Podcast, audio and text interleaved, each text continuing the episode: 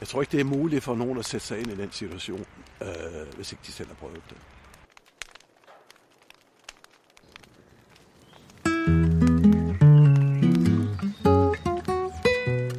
Mandfolk er en gruppe for mænd, hvis hustru er ramt af en demenssygdom.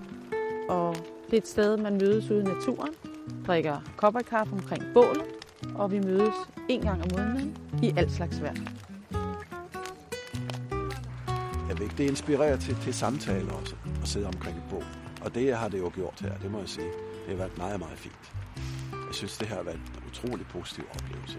Og så at møde med andre, som er i samme situation. Det, det betyder meget, at, at der er en afsender, og der er også en modtager. Ikke mindst for de ord, der ikke bliver sagt, men de blikke, der bliver sendt. Så finder jeg den der trøst, eller det kammeratskab, man har mellem ligesindede, ikke? Altså, som, som forstår, hvad man er igennem, ikke? Så kan man trøste en anden på den måde, eller hjælpe en anden på den måde.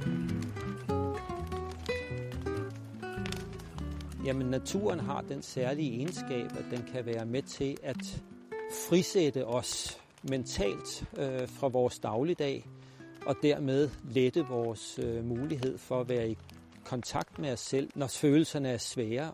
Og det er det med at prøve at skabe et fællesskab, som er det centrale i øh, arbejdet med mandfolk.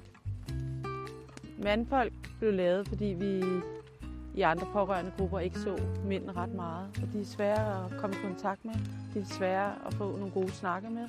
For de har brug for hjælp, det har vi alle. Alle er i samme båd. Alle har erfaringer, som vi kan bruge. Så det hjælper kun at, at snakke om det.